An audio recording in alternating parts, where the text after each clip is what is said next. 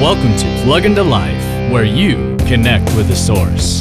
God is in control. Yes, He is. I have learned in my own life that He has unusual ways to provide for me that I had not even thought of or imagined.